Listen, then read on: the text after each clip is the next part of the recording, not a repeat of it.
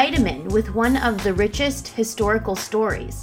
Today is getting a lot of attention because of its potential impact on longevity and also its controversial impact on heart disease. Tune in to find out the details, only here on the People Scientist podcast.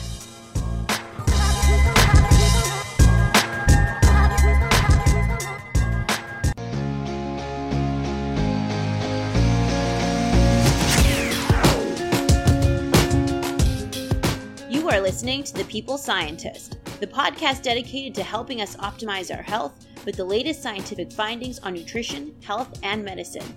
I, your host, Dr. Stephanie Caligiuri, a nutritionist, physiologist, and neuroscientist, will be here with you every single week, bringing us information to ignite our thinking to help us be one step closer to the healthiest we can be.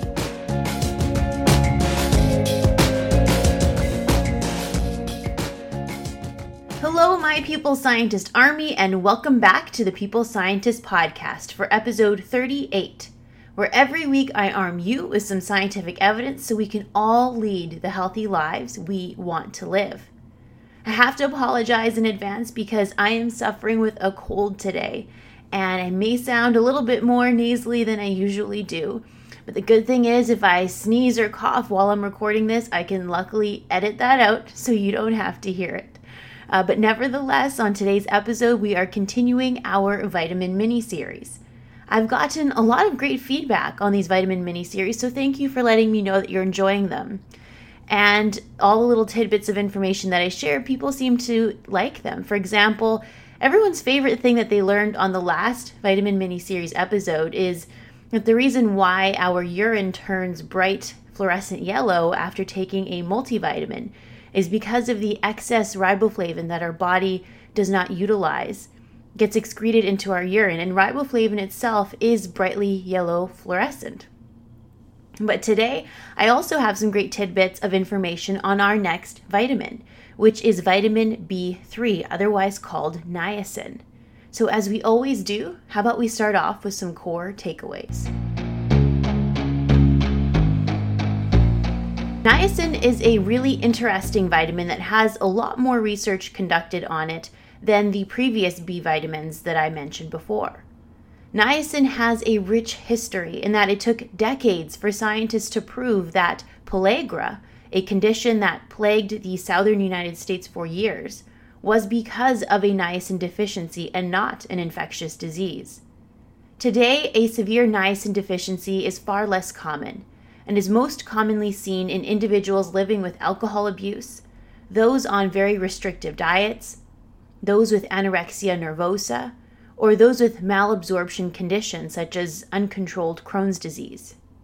However, the concept of suboptimal intake or a mild deficiency and the long term impact on longevity and health is always of interest in regard to vitamins. While niacin has been investigated in the context of heart health, schizophrenia, skin health, migraines, longevity, and more. I think that many claims have been made about niacin, but the results of some of these trials are a bit controversial and may not be what we thought. Overall, niacin appears to improve cholesterol levels, but unfortunately does not improve the risk of heart disease or death. Niacin supplementation may benefit skin hydration and the appearance of aged skin. And niacin is interestingly being investigated today very popularly for its role in longevity and successful aging.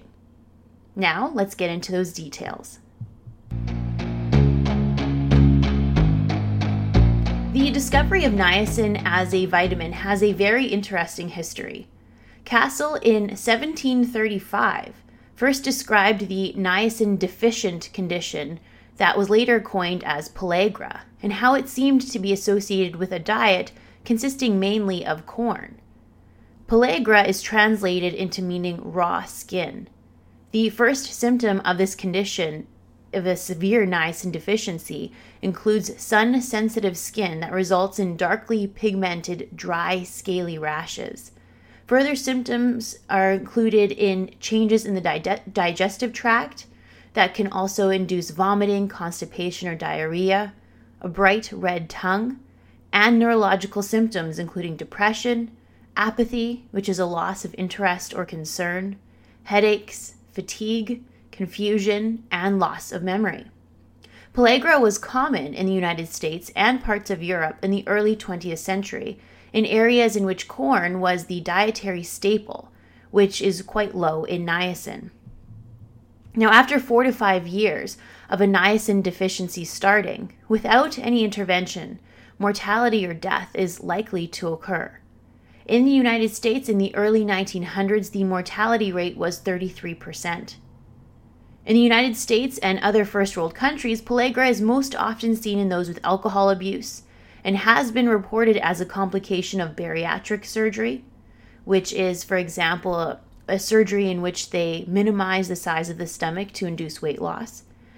This deficiency has also been seen in anorexia nervosa and malabsorptive diseases such as Crohn's and colitis. Now, Sydenstricker in the American Journal of Clinical Nutrition in 1958 wrote a great review on the history of niacin's discovery.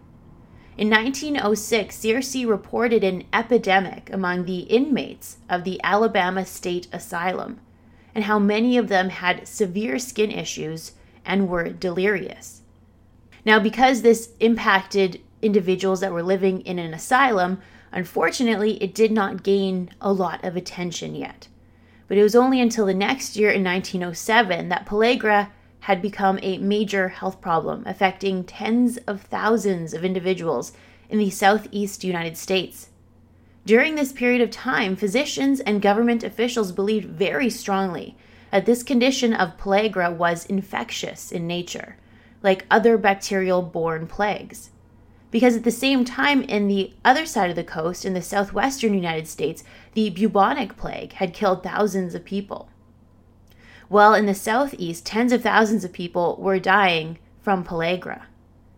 One popular hypothesis that was this infectious agent was carried in food or was thought to be carried by bugs such as gnats. From 1912 to 1916, doctors worked tirelessly testing whether or not the disease pellagra was infectious.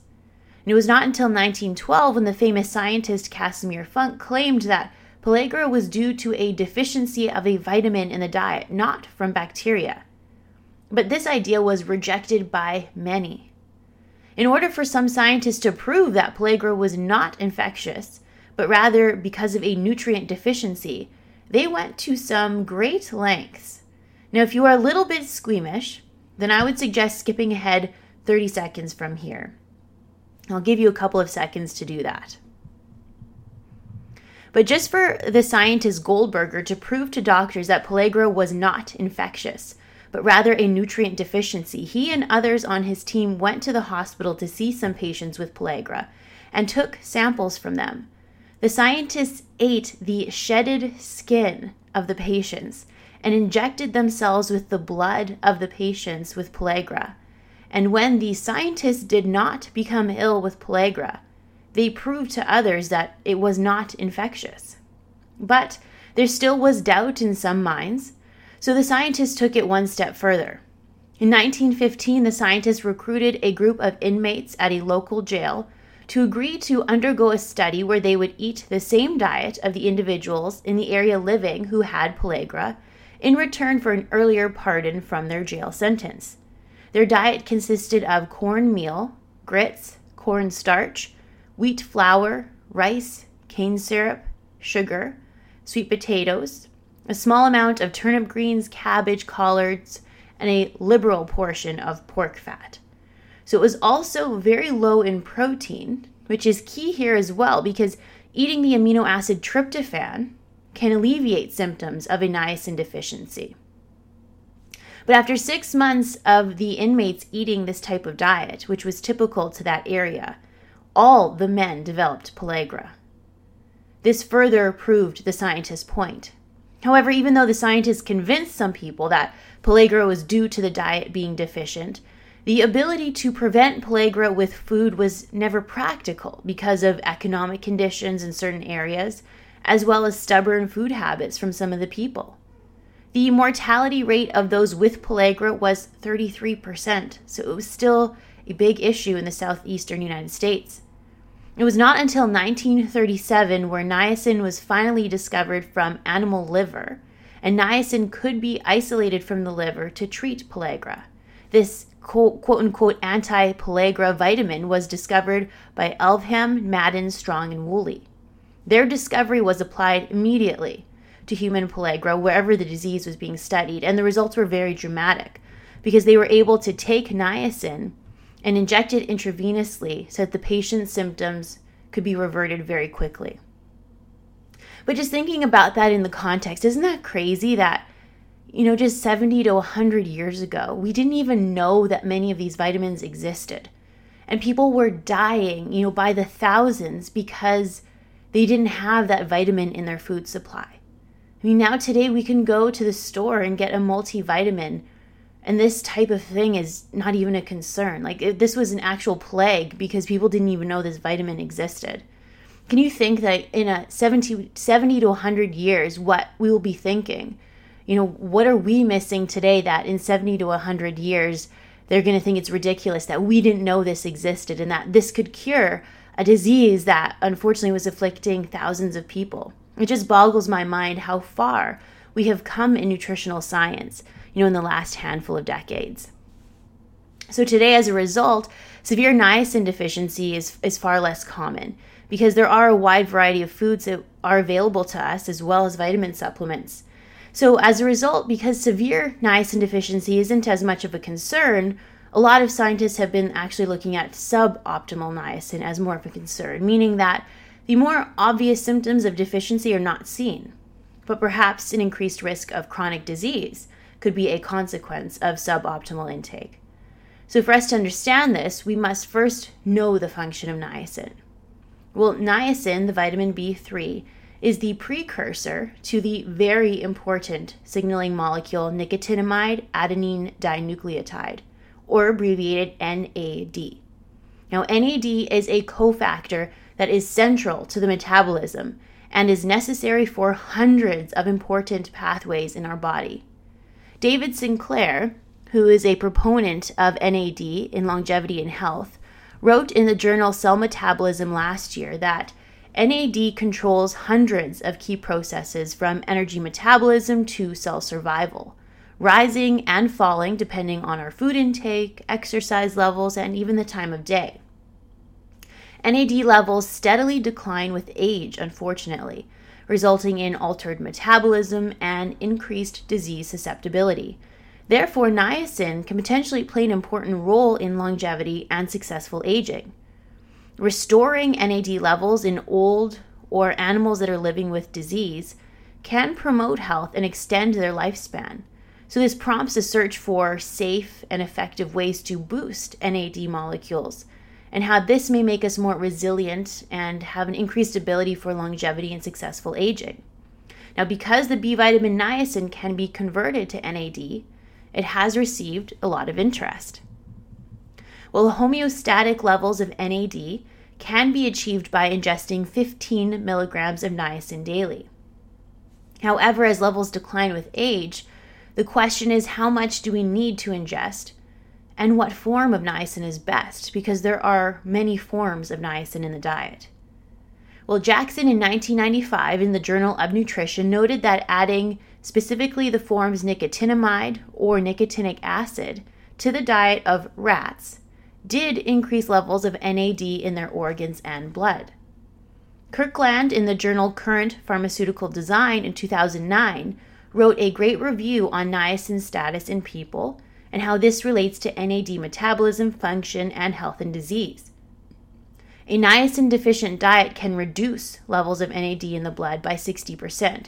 So, we do know that if someone's not getting enough niacin, this will impact their NAD and, and perhaps, therefore, their metabolism and all the pathways that are involved.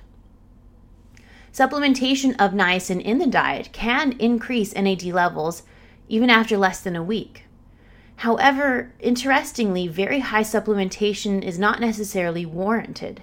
It was noted in a rat study that high doses of niacin did increase NAD levels in the bone marrow after one week, but the NAD levels dropped to similar levels as baseline before the supplementation. The reason for this downregulation is not really clearly understood, so it appears that niacin supplementation can increase NAD, but it drops after a while.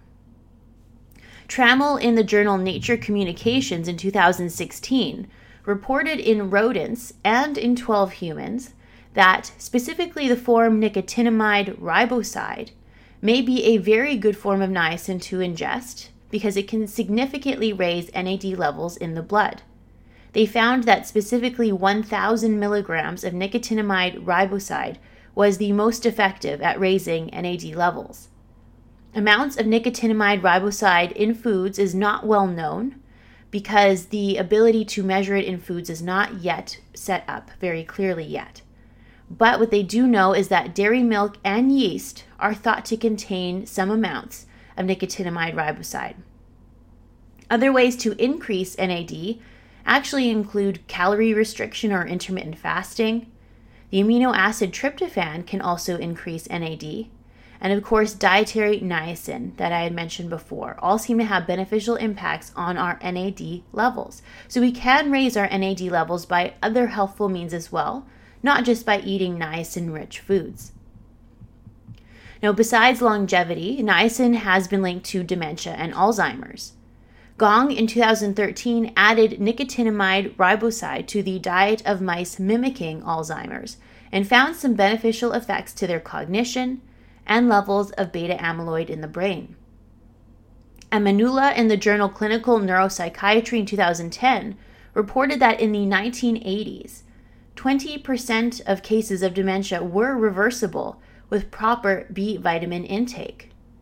Late stages of niacin deficiency, as well as with other B vitamin deficiencies, can result in symptoms that mimic dementia, such as confusion, depression, memory loss, and psychosis. And these symptoms were reversible when proper niacin and B vitamin intake was initiated. Morris, in 2004, in the Journal of Neurology, Neurosurgery, and Psychiatry, reported that intakes above 15 milligrams a day of niacin in the diet were associated with a lower risk for developing dementia. Niacin has also been studied in the context of schizophrenia.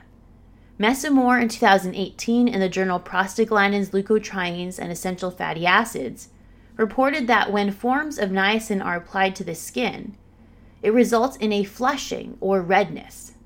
In individuals with schizophrenia, an abnormal skin niacin flush appears to be a specific endotype. Many scientists prior to Messamore reported how this simple test could be used to help diagnose schizophrenia in decades past.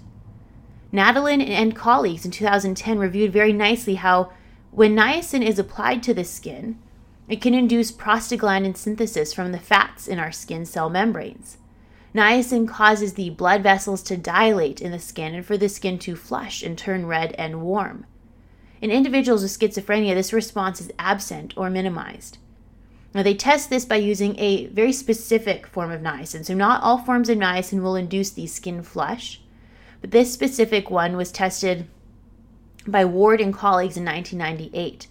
They had introduced the local application of methyl nicotinate, a specific skin permeable ester of nicotinic acid, for this so called niacin skin flush test.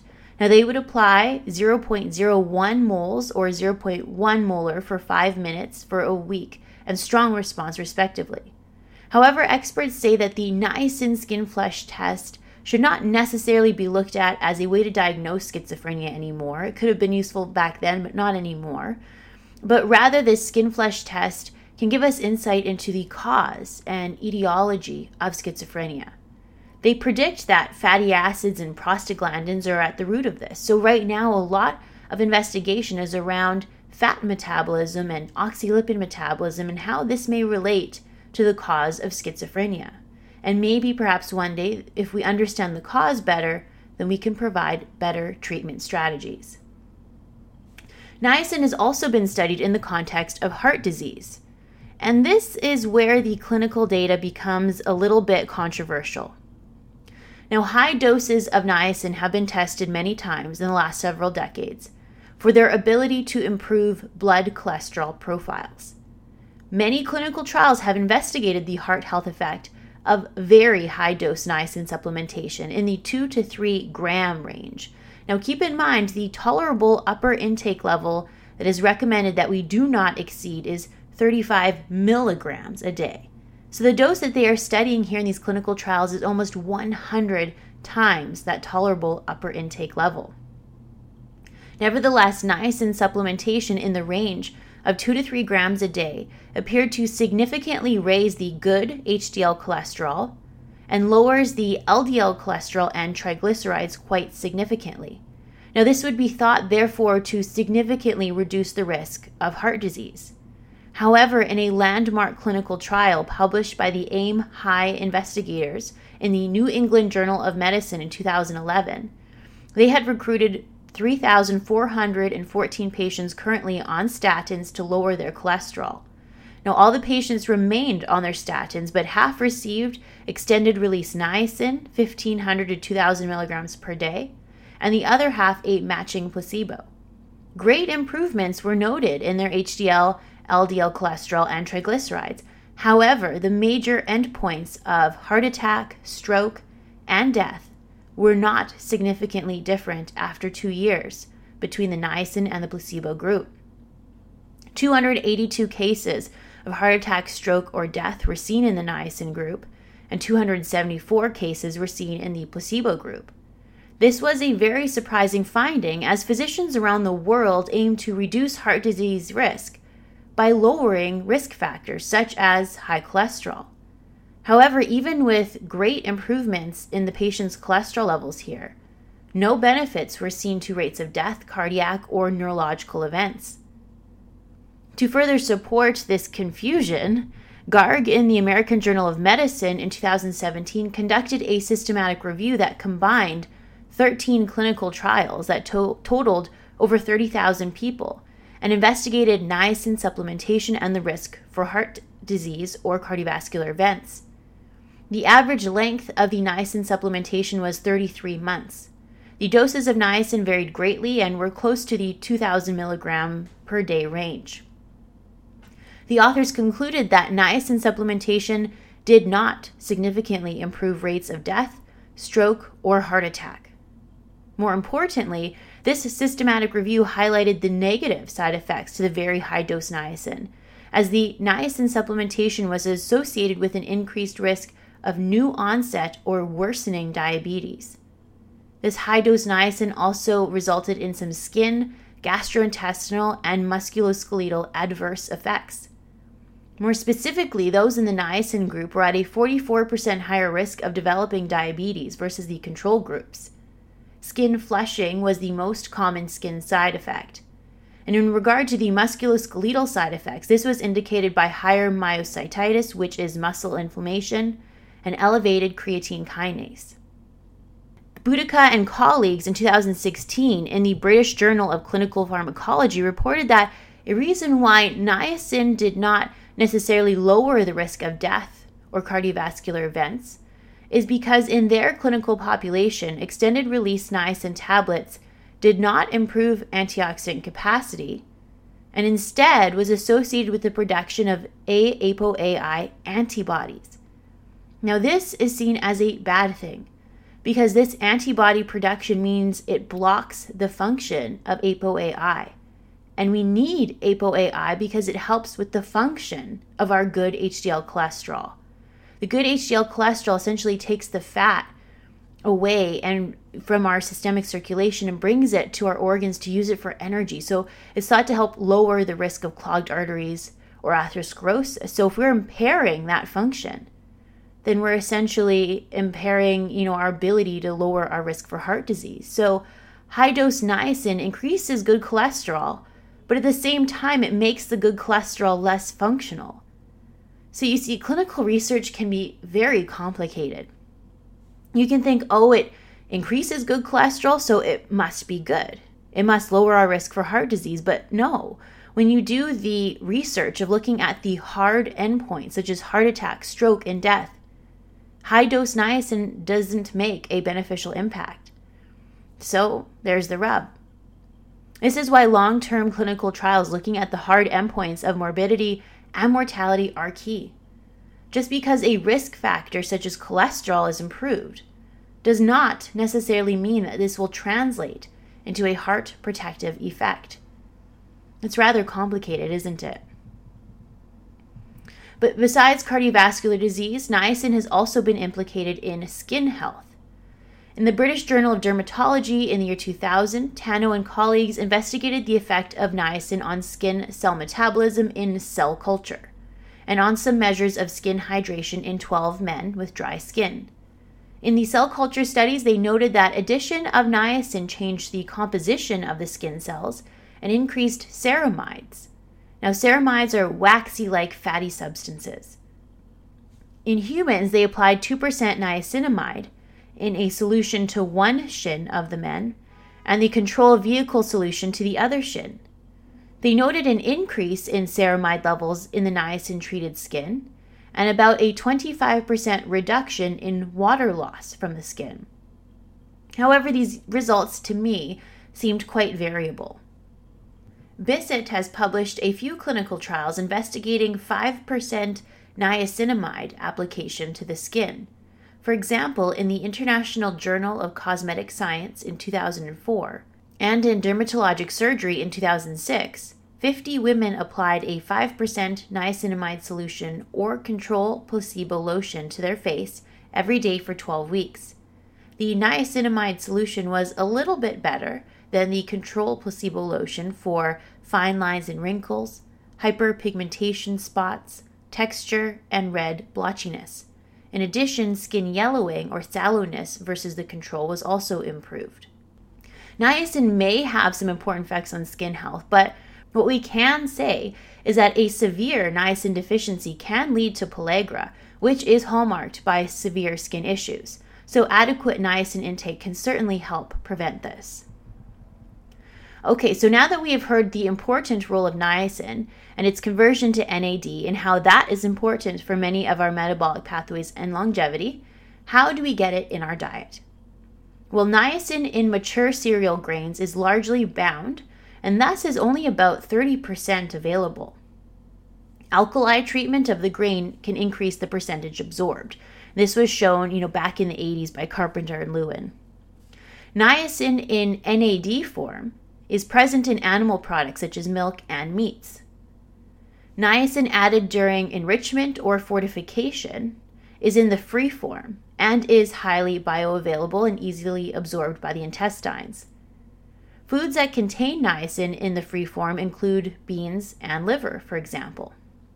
Now, the recommended dietary allowance for niacin is 14 milligrams a day for women and 16 milligrams a day for men. Now, it is known that in order to prevent pellagra, we need to get about 11 milligrams per day. You can get your daily amount of niacin with 12 grams of yeast spread, Nutritional yeast is also a great source and was used to help cure pellagra about 100 years ago. It's also known that that particular form of nicotinamide riboside, which can increase NAD levels, is also found in yeast in small amounts. Now, the daily amount of niacin can also be achieved with 75 grams of tuna, 100 grams of pork, 170 grams of chicken breast, 200 grams of liver, 250 grams of portobello mushrooms, or 110 grams of peanuts, for example. Now, if you want to combine some foods to get your daily amount of niacin, it can also be obtained by combining one ounce of hemp or chia seeds, one avocado, one cup of green peas, and one cup of brown rice. It appears that getting the daily amount of required niacin is a bit easier by comparison to riboflavin or thiamine, that I covered in previous episodes because niacin seems to be quite widespread throughout a bunch of different foods. Now, niacin or NAD is very rich in animal meats, such as I said, in poultry, beef, pork, organ meats, and liver. But the question is if you're going to be taking it from supplements, can you take in too much niacin? Well, the answer is yes. There have been quite a few adverse effects reported in these clinical trials. Adverse effects such as nausea, vomiting, and signs and symptoms of liver toxicity have been observed at niacin intakes of 3,000 milligrams per day. This was reported, for example, by Rader in 1992. Flushing, which is a burning, itchy, tingling feeling with redness, can be accompanied by headaches and increased blood flow to the skin, which has been reported quite a bit, with doses even as low as 30 milligrams in supplements. Very high doses of 3 to 9 grams a day has resulted in some cases of liver toxicity and liver failure. 3 grams a day in clinical trials was also linked to glucose intolerance and a higher risk of developing diabetes or worsening of diabetes. Now, the tolerable upper intake level was set at 35 milligrams a day because at 50 milligrams a day, 5% of individuals experience the side effect of flushing. So, to ensure a dose in which the grand majority of people should not exhibit negative side effects, 35 milligrams was set. Now, many vitamin supplements today contain niacin amounts above that tolerable upper intake level of 35 milligrams, so do keep that in mind. And if you do experience flushing, perhaps it is because of a higher dose niacin in the supplement. The side effect at this lower dose is flushing, but the doses in the 1,000 to 3,000 milligram per day range are what we should be very aware of, as this high of a dose is what was associated with those more severe side effects. So that is a wrap, my people scientist army. This is episode four of our vitamin mini series, in which we talked all about vitamin B3 niacin.